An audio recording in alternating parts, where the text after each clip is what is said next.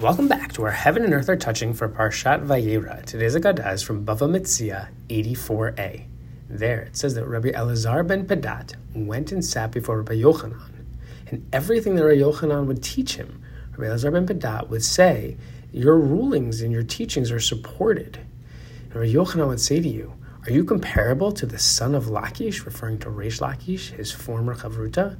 In my discussions with the son of Lachish, when I would state a matter, he would raise 24 difficulties against me, and I would answer him with 24 different answers.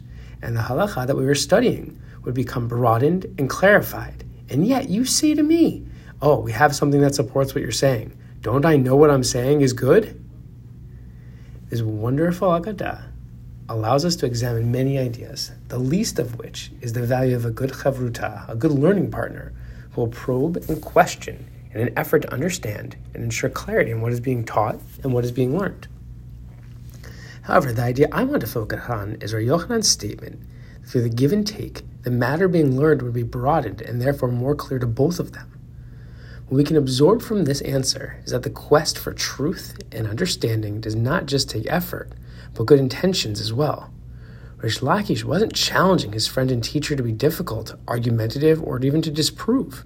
The goal was to try and have a full appreciation and understanding for the material.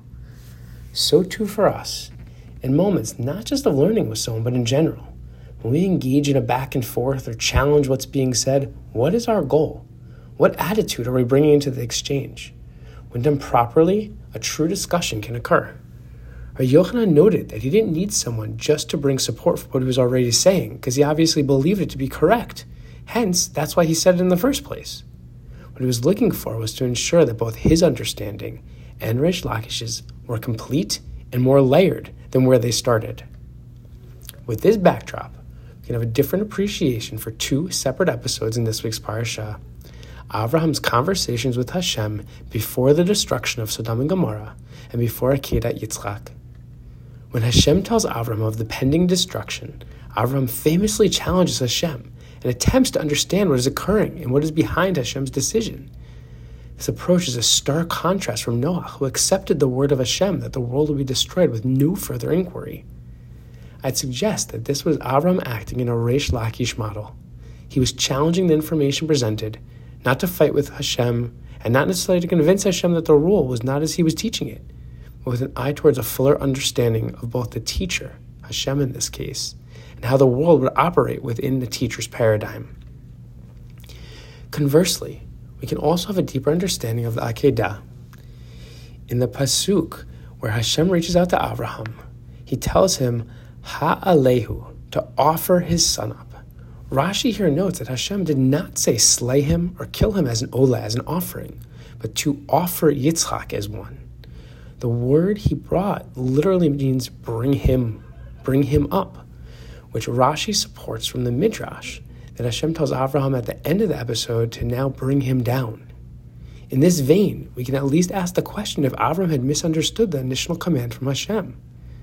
We can also note that he took the path of Rabbi Elazar ben Pedat here.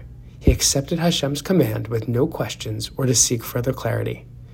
Hashem knows, similar to what Rabbi Yochanan stated, that what he is saying and what he is asking of Abraham is good but it does not detract from the need sometimes for us to at least seek out an understanding of the dynamics involved. The lesson here is to appreciate the value in contemplating and pursuing the depths of the demands Hashem asks of us, which could also mean to know we may not understand them, but it does not absolve us from seeking that knowledge. Similarly, when we debate, when we question, when we challenge, what is our motivation? The Gemara and the Yerushalmi Shavi'it states that Hashem knows what is truly in our hearts when we act and make our choices.